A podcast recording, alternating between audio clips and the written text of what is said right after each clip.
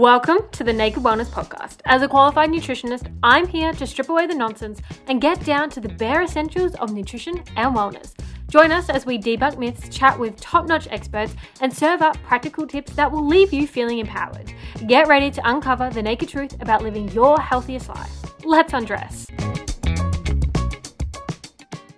Hello, and welcome back to the Naked Wellness Podcast. Today, I have a very exciting guest with me. I have Jenna Carroll.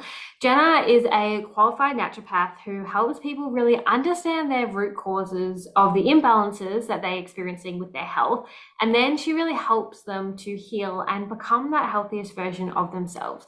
Jenna has a very unique approach to health where she actually uses the human design system and provides individualized information about one's body. So, welcome, Jenna. It is amazing to have you here today. Oh, thank you. It's great to be here.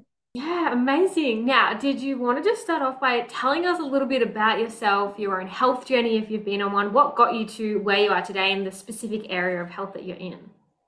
Yeah, so I guess you know, I use naturopathy and nutrition and human design because they are really the modalities that help me heal on my own journey. Mm-hmm. Um, and I guess that kind of starts all the way back to my childhood and adolescence because back then I was very much involved in classical ballet. That was actually my first career was to be a ballet dancer. And wow. from a very young age, I was kind of like you know, told about a very specific body type that I had to acquire, I guess. And it's yeah. in classical ballet, it's such a narrow uh, framework in what you should look like. And I received a lot of this messaging at such an early developmental age that it's just seeped in and kind of planted the seeds in me that was like a recipe for, you know, a very mm-hmm. difficult relationship to food and my body sure. image. Yeah. And so for many years um, during my whole ballet career, I really tussled a lot with, um, you know, disordered eating and a mm-hmm. really challenging relationship with my body.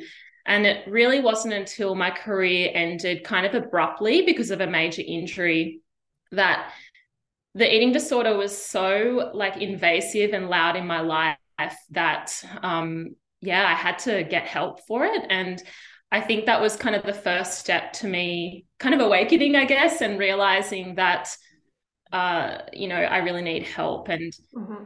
as I kind of went through a couple of years, it took me a long time because I was struggling with this for, you know, almost a, my whole teenage, you know, almost a decade. So it was like a lot of work had to be done um, in unraveling a lot of the pain and suffering and conditioning that I had experienced. And during that kind of couple of years of me really in it, you know, going back and mm-hmm. forth, um, going in and out of disordered eating, which is very common um, when you're kind of recovering. And um, I really was getting this incredibly contrasting experience of me um, feeling when I would connect more with nature and, um, you know, the patterns of nature and whole foods, I would feel like this huge shift in my consciousness, like in my awareness, in my mental health. And then I would go back into old habits and I would fall back down into, um, you know, feeling so encumbered and um, mm-hmm. depressed. And I just got this really strong contrast. And it kind of got me really fascinated eventually in whole foods nutrition and health because I could see how impactful it was,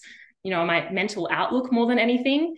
And that kind of got me into like, okay, I really, I'm drawn to you know helping people with their health because far out if i can get through this myself then all i want to do is make sure that others don't go through the same thing that i had to go through because i think back then um, there wasn't as much awareness around this type of thing there was like no information and i just remember feeling really like passionate about it and wanted to learn everything that i could but what drew me into naturopathy was that it's such a holistic approach to health and so individualized and that holistic approach is really what helped serve me on my own healing journey, as I'm sure you can relate.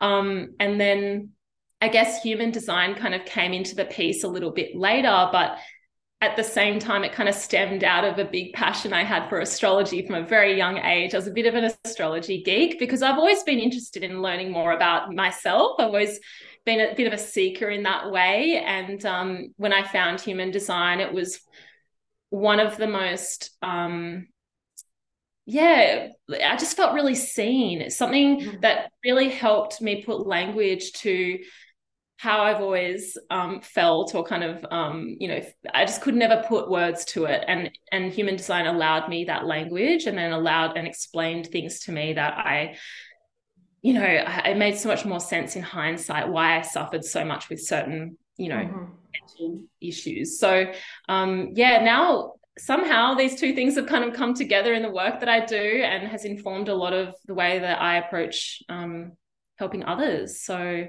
yeah, I guess that's the short story of a long, long journey to get to this point now. Yeah, wow. What a journey that you have been on. I think the fact that you have gone through so much yourself and you have experienced, you know, the highs and the lows. And you're so right, that type of journey it is so individualized. And I do not believe that there is a one size fits all approach to overcoming disordered eating patterns or even like work within yourself, self development, mindset growth, whatever it is that you want to go through. Your body is so individualized, and so is your lifestyle, and so are your life experiences that have happened that have shaped you know the journey that you've been on. Even if we take you and i for an example like you have your history with ballet and how that shaped your relationship with yourself and with food. And for me it was you know completely different in the sense of what shaped mine and I just think that it highlights the importance of actually learning and understanding yourself and not ever looking at somebody else and being like, you know, I, I want what they have or I want their life, or it's more about, no, you need to focus on you and almost tunnel vision. But it also does show that you can get to the other side. Like you, there is hope and there's light at the end of the tunnel that you can overcome everything. And I just think what you're doing now and helping so many other people get through that is just absolutely incredible. I'm sure that there's a lot of people that are sitting on the other side of this episode right now being like, what even is human design? Like, what is it? How does it work? How does it tie into what you do as well? Yeah, definitely. Probably like, what is this strange design thing? Yeah, it is. It is um, very unique. So, human design is essentially the art of understanding yourself. Um, yeah. Similar to astrology, because it does draw upon astrology, it's a component of it. Um, mm-hmm. It is based off your birth details, so your time, date, and place. You kind of plug in your details to a system and it generates a chart. And that chart is really this um, beautiful gift. It's a blueprint or a manual in how your energy is designed to operate on this planet prior to us receiving the conditioning from our environment. So we've all moved through the world and been conditioned through the way we were parented, through our friends, through school, through the media, through, you know, government messaging. Like so much is thrown at us and we can get kind of like lost in this mm-hmm. conditioning field, we might refer to it as in human design. And our our chart is really kind of like this anchor point into remembering who your authentic self was before all of that stuff came on um, you know came in and got layered upon you and so a big part of human design is kind of the deconditioning process so stripping back everything that you are not to naturally reveal your authentic self underneath. It's not about trying to be anyone or become anything because you are naturally already there. It's just removing everything that you are not so that then you can grow into a more alignment within your authentic self. And when you are being more authentic in the world, that's when you experience a lot more flow and ease, not only in your life, but also in your physical health too, because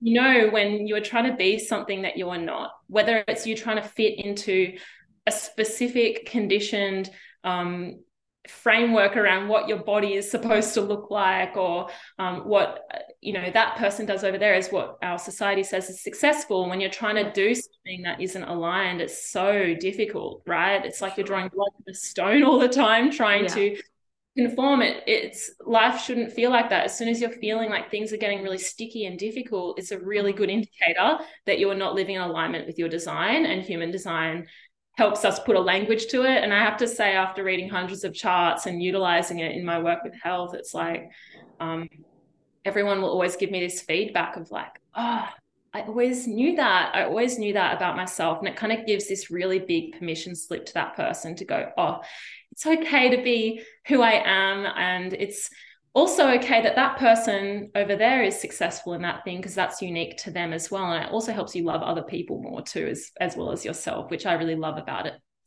so yeah i hope that explains it it's a it's you know um, a bit of a uh, can of worms. Like there's so much that you could talk about with it, but um, that's a really good summary. Yeah, for sure. I love that. And I guess it's even stemming back to, you know, the good girl versus bad girl things mm. that can happen in your life when you were told, you know, let's say like you're in school and you were somebody who loves to speak out and like say what's on your mind, and you've been told by teachers or parents to be quiet, don't speak out of line, you know, raise your hand, only speak when spoken to. So you suppress that part of you that's like, well, every time I say what's on my mind, I get in trouble, so it doesn't feel great. So I'm just going to learn how to be really quiet. So you're actually suppressing that part of you that that does have that voice and, and does have that opinion. You like that about yourself. So for you, it, working through that and understanding, well, if that you are somebody who is like that and that's part of your design, to not suppress it anymore because you're literally holding back a part of yourself that is meant to be there and meant to be expressed. And I think that's so powerful.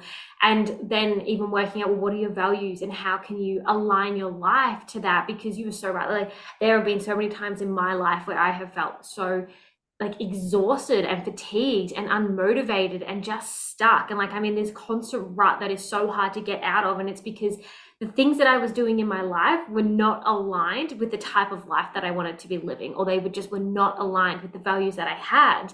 And when you can actually work out what even are the values and what are the values for you individually, not what you think fit into this box that society has told you that you should, you then actually get to take the necessary actions to live that life that is so much more aligned. And like, hands down, it, life just feels so much more enjoyable, so much easier. Like, your energy is so much better your motivation like you just you you show up for yourself and your life because you actually truly want to. And i think that is so powerful because at the end of the day this is it right? Like this is our one shot at life. We don't we don't get to come back. We don't get to take two of this. So you actually want to be living a life that is aligned to you.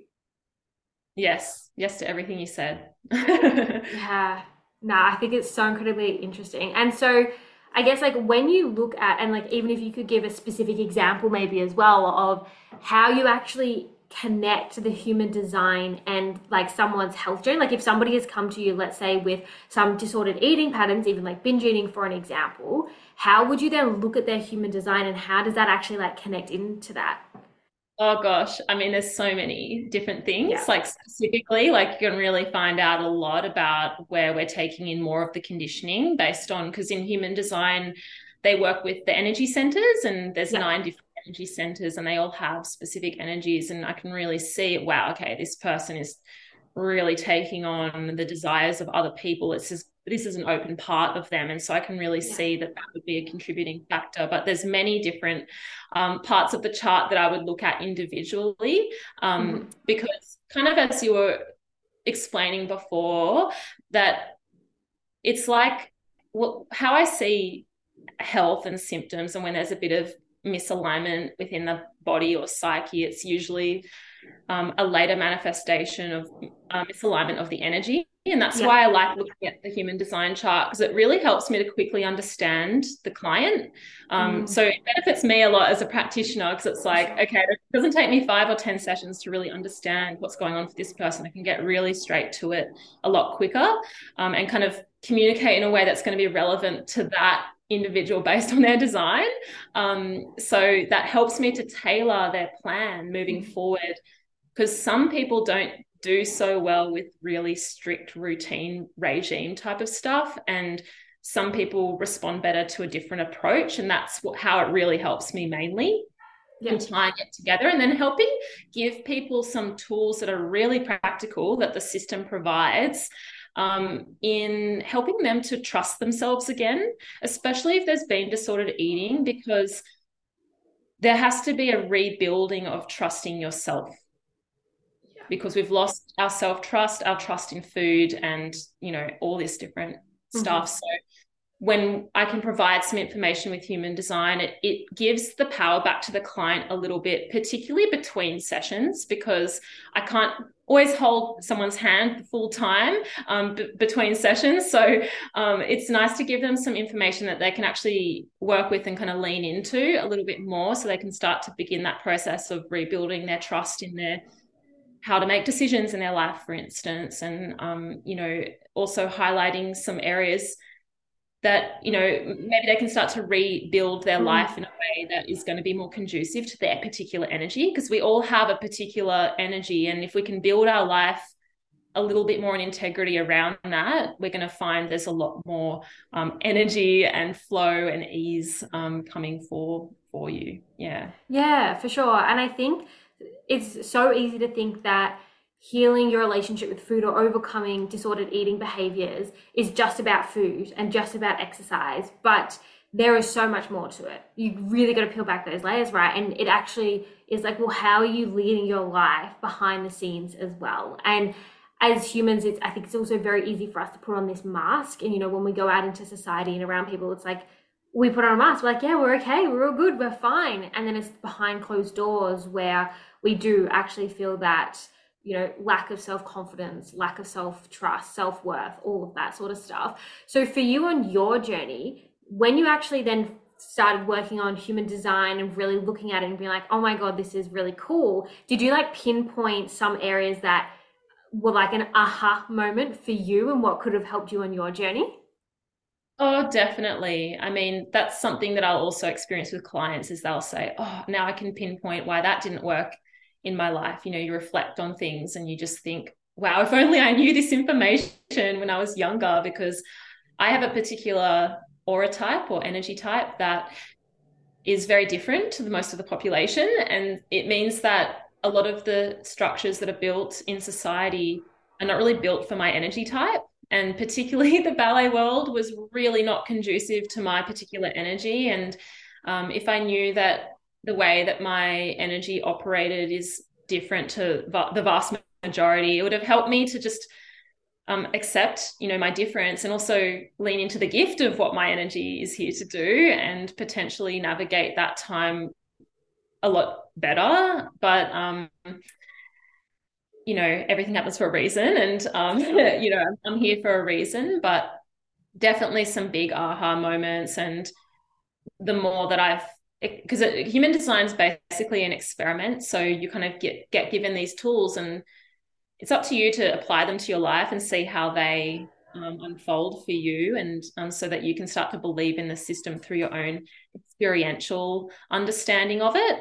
And as i've experimented with it over the last five to six years i can just see um, you know yeah all the benefits of it kind of starting to come into fruition through my own health and approach to life. So my whole life has now been designed around from the base up around the way that my energy is designed to operate and work so I can be the most effective in my life, not just for myself, but to be of service to the whole.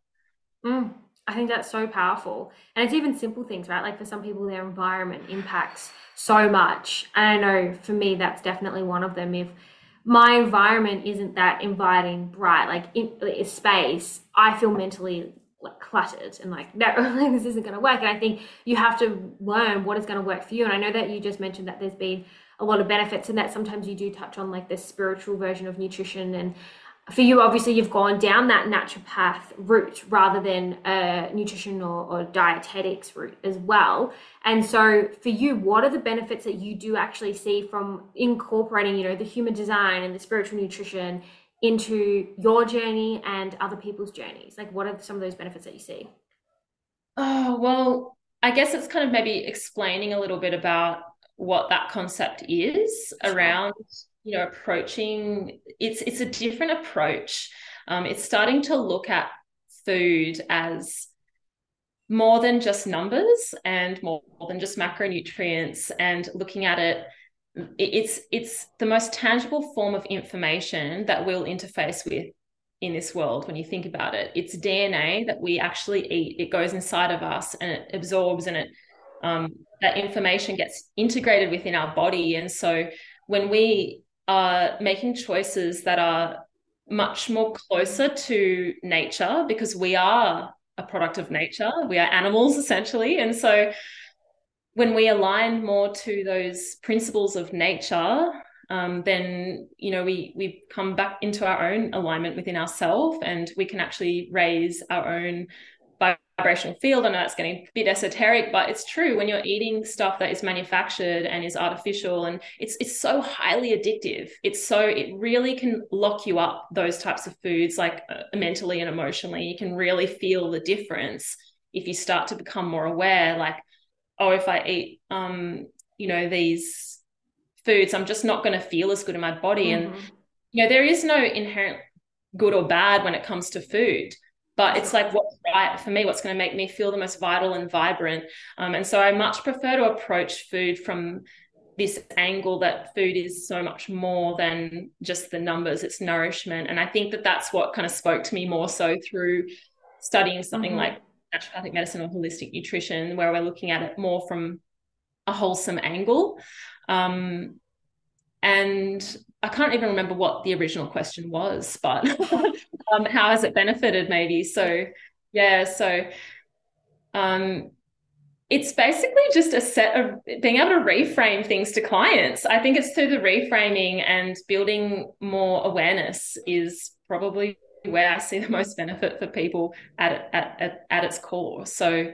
um, getting people to see their food through that lens of like, this is a, a opportunity for me to connect and i'm also just thinking of how we approach food as well can be such a reflection of our connection to something higher than ourselves and we have this opportunity multiple times a day to foster that connection through the way in which we approach food and nutrition and um yeah so it's it's so powerful for people to understand it from that lens. Mm, absolutely. I think you probably see so many people who have come from a background where they have calorie counted or macro counted, or they've been, you know, down these diets that do cause them to have a really unhealthy relationship with food and do cause them to label foods as good and bad and have a very all or nothing black or white mentality and mindset around food and just how much that can then cause them to you know, be so fixated on these foods that don't actually make them feel really good because they are restricted, because they have these labels around them. And I think what you said about just removing that labels, you know, there are no foods that are inherently good or bad. There's just food, but there are foods and there's a way of eating that is going to actually make you feel your best, which is great. And again, like, doesn't mean that anything's off limits. It's just you then have the control, you then have the knowledge and the resources to make the choices that you individually want to make, but you're doing that in a much more like educated manner and in a very controlled manner. Yeah, it's coming from the inside out rather than the outside in, right? Yeah. So I think that's really my philosophy with everything that I do, rather than everyone wasting so much energy looking outside of themselves for the answer and realizing that there is no one size fits all, there is no answer. The answer is actually maybe direct redirecting your energy into understanding yourself mm-hmm. and that is going to be the most truthful path for you in terms of your the way that you're going to nourish and nurture yourself because that's going to look very different from person to person and you are your best guru there is no one outside of yourself that knows better than you.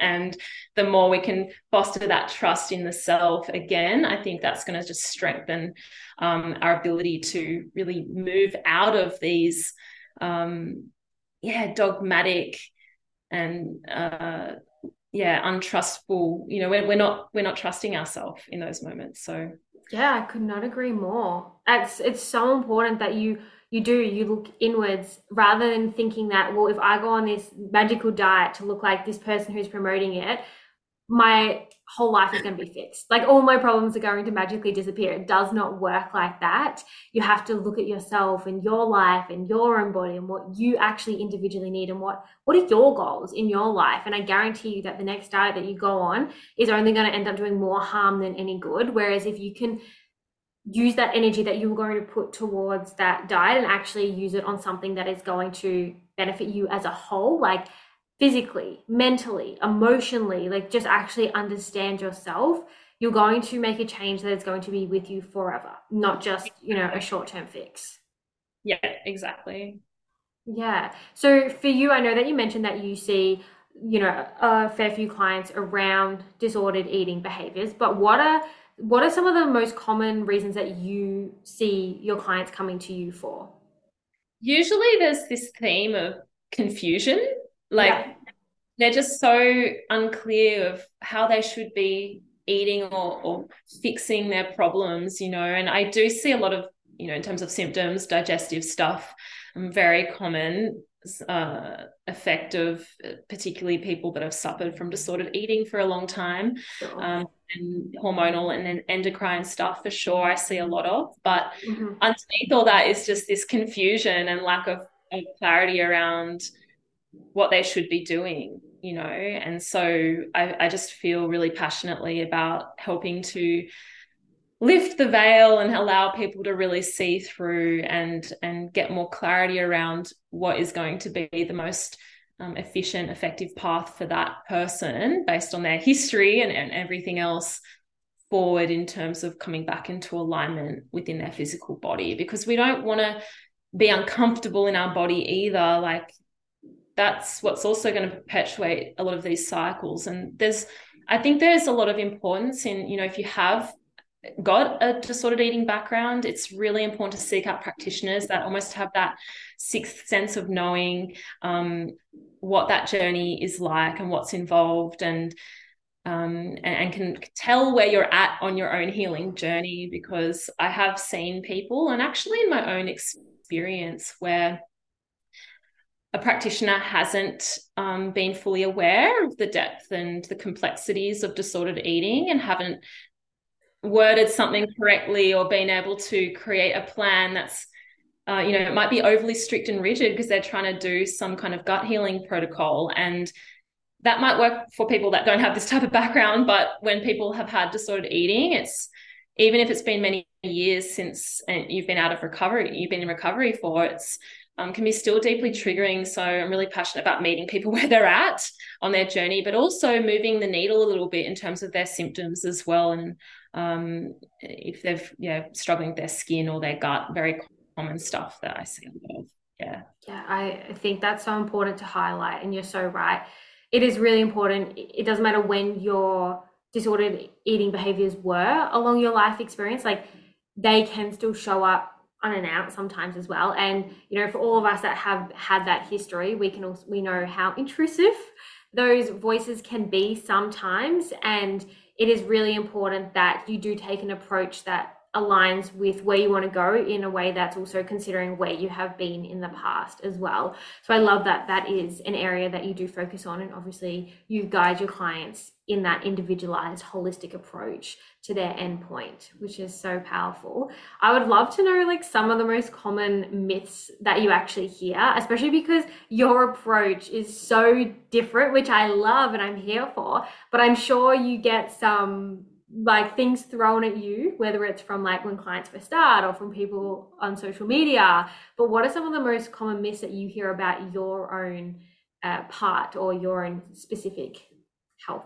Oh, there's so many. it's hard to just think of them, but it's you know calories in, calories out. I think is mm-hmm. a really big myth. Um, the I'm not the biggest fan of intermittent fasting, and there's a lot of myths around that. I feel, and um, for women as well. Um, I can't even think of anything specifically, but more importantly, and the kind of com- topic of conversation this whole um, podcast has been on is around that. It's just the amount of myths that come that concerns me because that means that a lot of people aren't being discerning. It's like, does this when you weigh up against, you know, weigh that up against yourself, does that sound like does that feel right? How does that feel in your body? Does that myth of like, oh, drinking coffee first thing in the morning is going to boost my t- metabolism, like, or do you feel really anxious after that mm-hmm. coffee? Starting to think of these things in a more of a um, through an objective lens and and also through your own experience as well subjectively but um, I think discernment here. Um, but yeah, I can't, sorry, I can't think of any, like, there's just so many myths out there I've heard. I've heard them all, you know. Literally, there are so many. And I think you're so right about the intermittent fasting one specifically as well. And I always say, if you can't do something for a lifetime, don't do it for a no. day.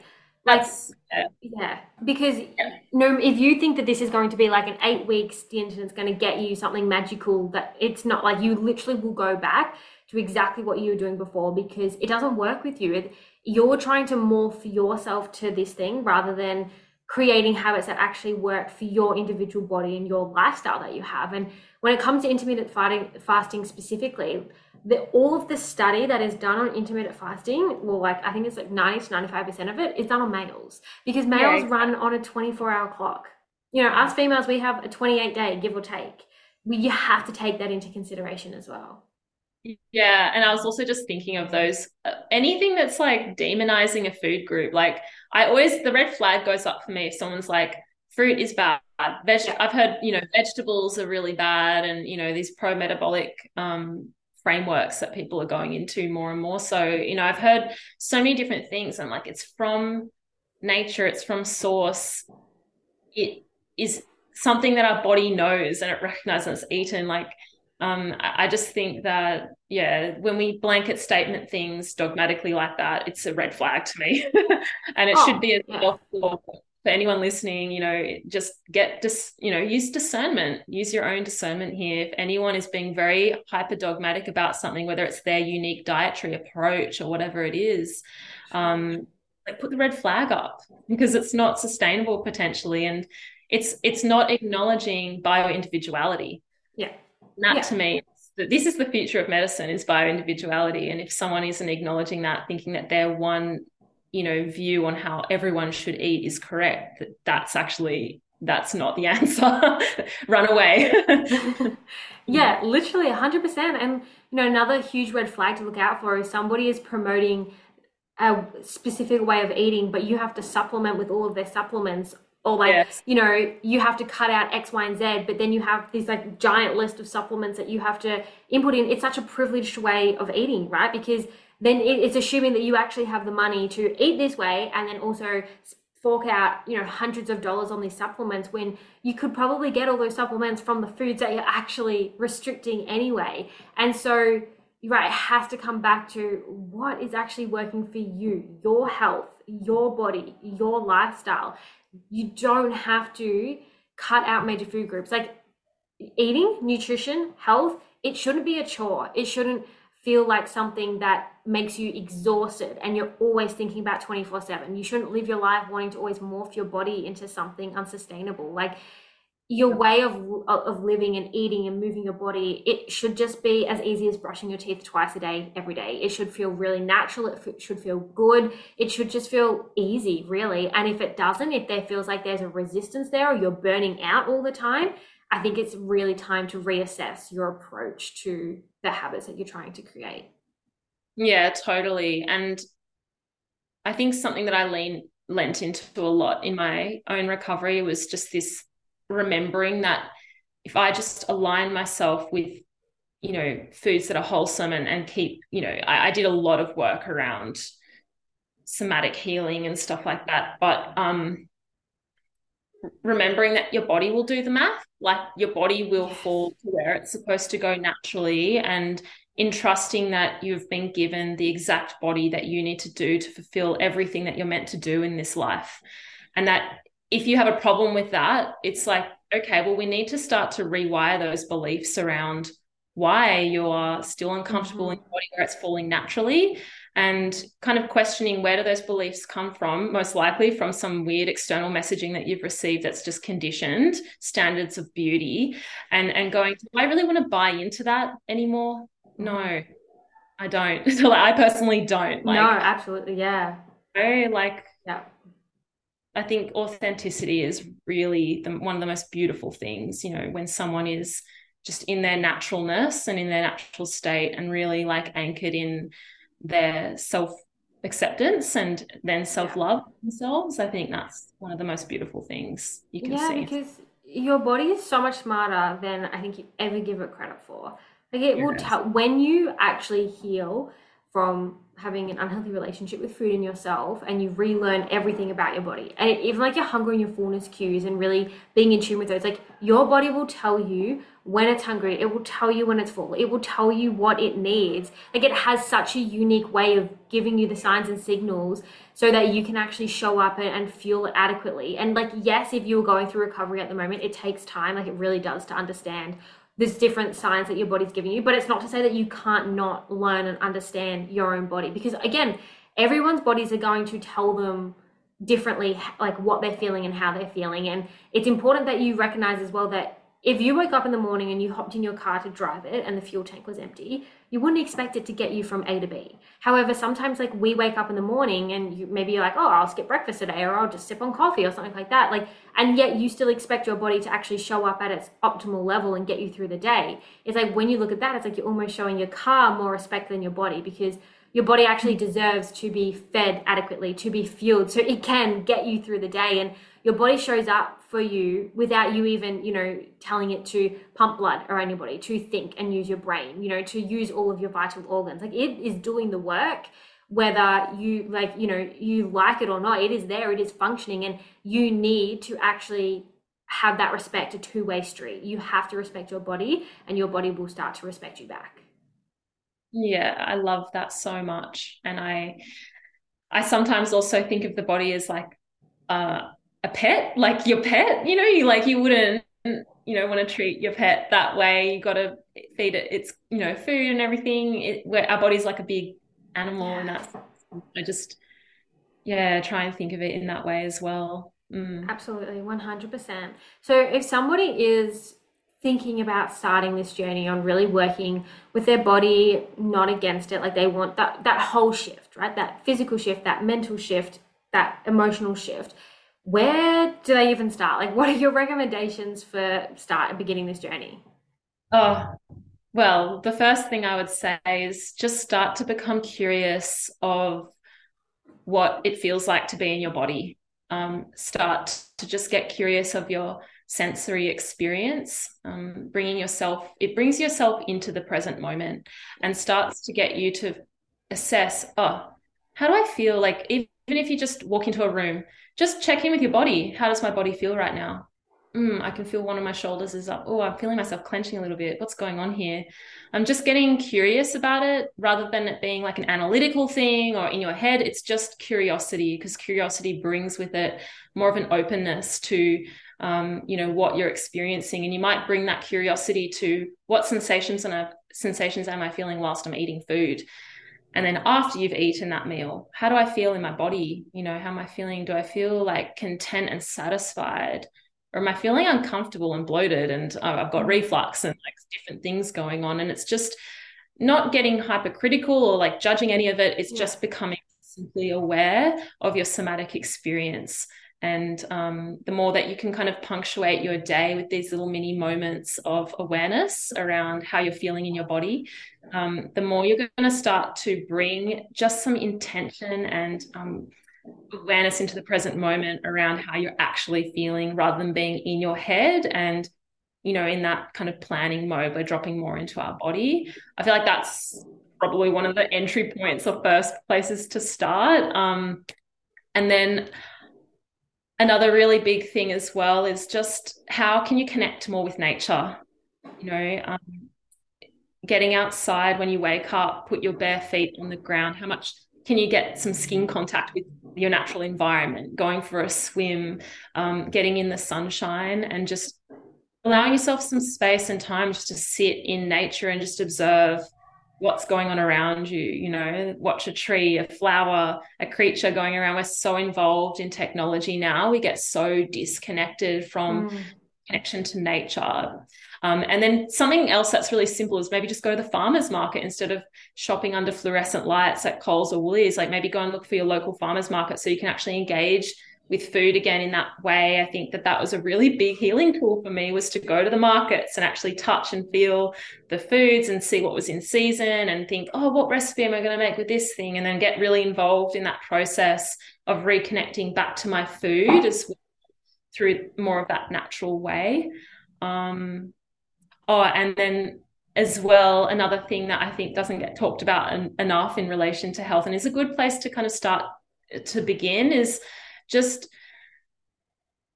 thinking back to when you were a five or seven year old child and just thinking back to what did you do a lot of when you were young you know and of you know and i'm not referring there's been a lot of trauma in your childhood then you know that's a bit different but just i'm just trying to get you back to your pure essence of what did you do a lot of? Like for me, I just love dancing. It was the thing that really lit me up. You know, for some people, maybe they're making little fairy houses and they're really enjoying nurturing their pets, or maybe they just love dogs so much, you know, and whatever those little things are, how can you bring them into your life a little bit more? Like bring your passion back into your life. I I'm so you wouldn't believe how many times I'll get clients that ha- can't even remember what they love doing you know? It's a question i have on my intake form and i always find it an interesting to, one to look at and so many people that i see are just like i can't remember what i what my hobbies are my interests yeah, are. yeah. Like just start even if it's something really small like reading um, a fictional book or it's um, a certain blend of tea that you really like to drink. Just these little tiny things add up and start to build a bit of momentum back into the direction of finding a bit of passion in your life again. And again human design can really highlight these things if you've become really lost in it. But i'll say that no amount of diet and supplement or anything will ever replace that vitality that comes with being in alignment with your passion in this world. Mm. um, or something engaging with something creative in your life because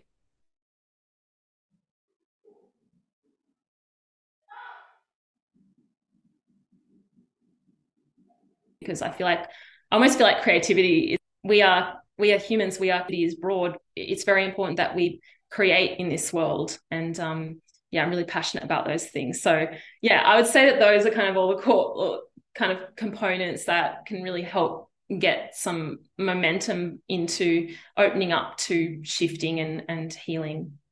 Ah, I love all of that. And I think that because you listed so many, you know, people can pick and choose what really aligned with them and what you just said of where they can actually individually start as well. Because obviously, you know, you can just start small, little by little, a little bit becomes a lot. So take one of them, implement it, and then come back and like do the next one and just witness the changes that you'll actually start to um, see in your life, which I think is amazing. Now, Jenna, I do have some quick fire questions for you. Are you ready for these? Go for it. First one is what is one thing that you must do every morning to set your day up? I have to drink my liter of water. Yeah. Warm water and then sit down and meditate for 20 minutes 20 to 30 minutes. I have to it's my core pillars and no matter where i go if i travel whatever it is i always do those two things. Love it. That's amazing. What is one thing everyone can do every day to improve their life?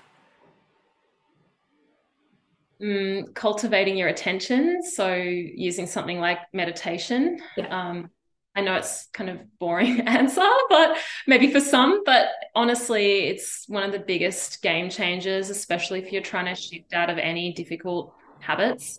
Um, mm-hmm. Um, we really need to forge that neural pathway into coming back into the present moment throughout our day. Otherwise, it's like we have to flex that muscle, like we flex a muscle yeah. at the gym I think that meditation is kind of flexing that muscle to allow us to respond throughout our day rather than react to everything that comes on our path. And I think if you're really serious about, you know, growing and evolving, I think we need to find a practice that helps cultivate our attention. So sure. not everyone, you know, there are many different ways we can meditate. So don't completely write off meditation. Mm-hmm.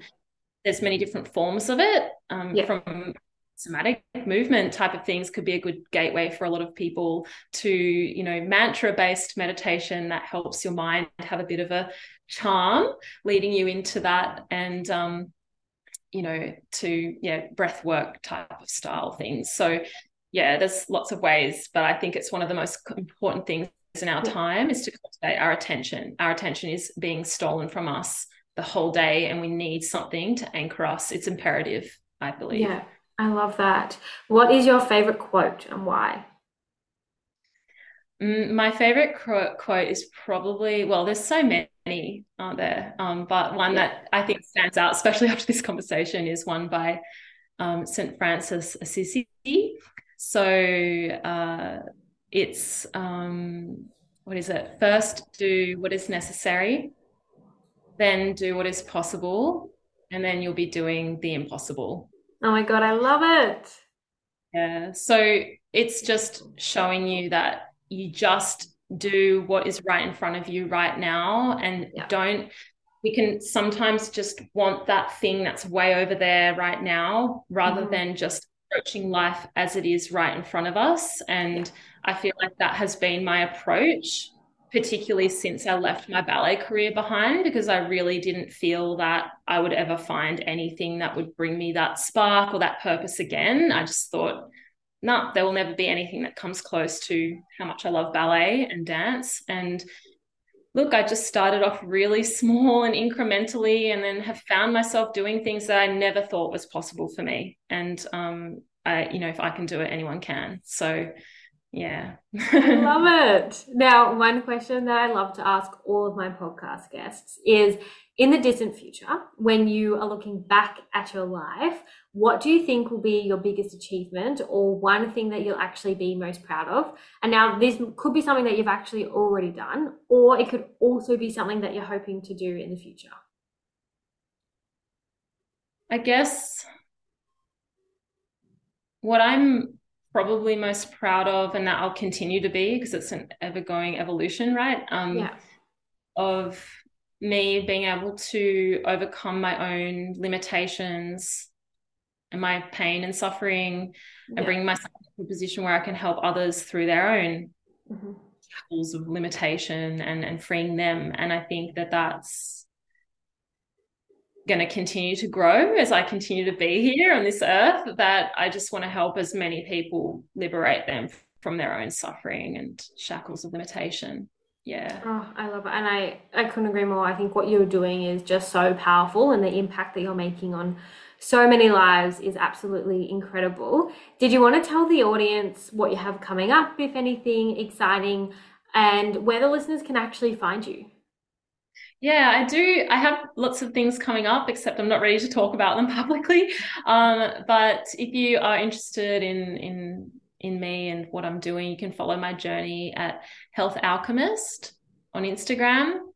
My website is healthalchemist.com.au, where you can book in if you ever want a session. I do face to face consults from Mullumbimby in Byron Bay at the moment, and as well as Kirra, Kirra Beach on the Gold Coast. So you can reach out if you would like to connect with me one on one there. And I also offer online consultations as well.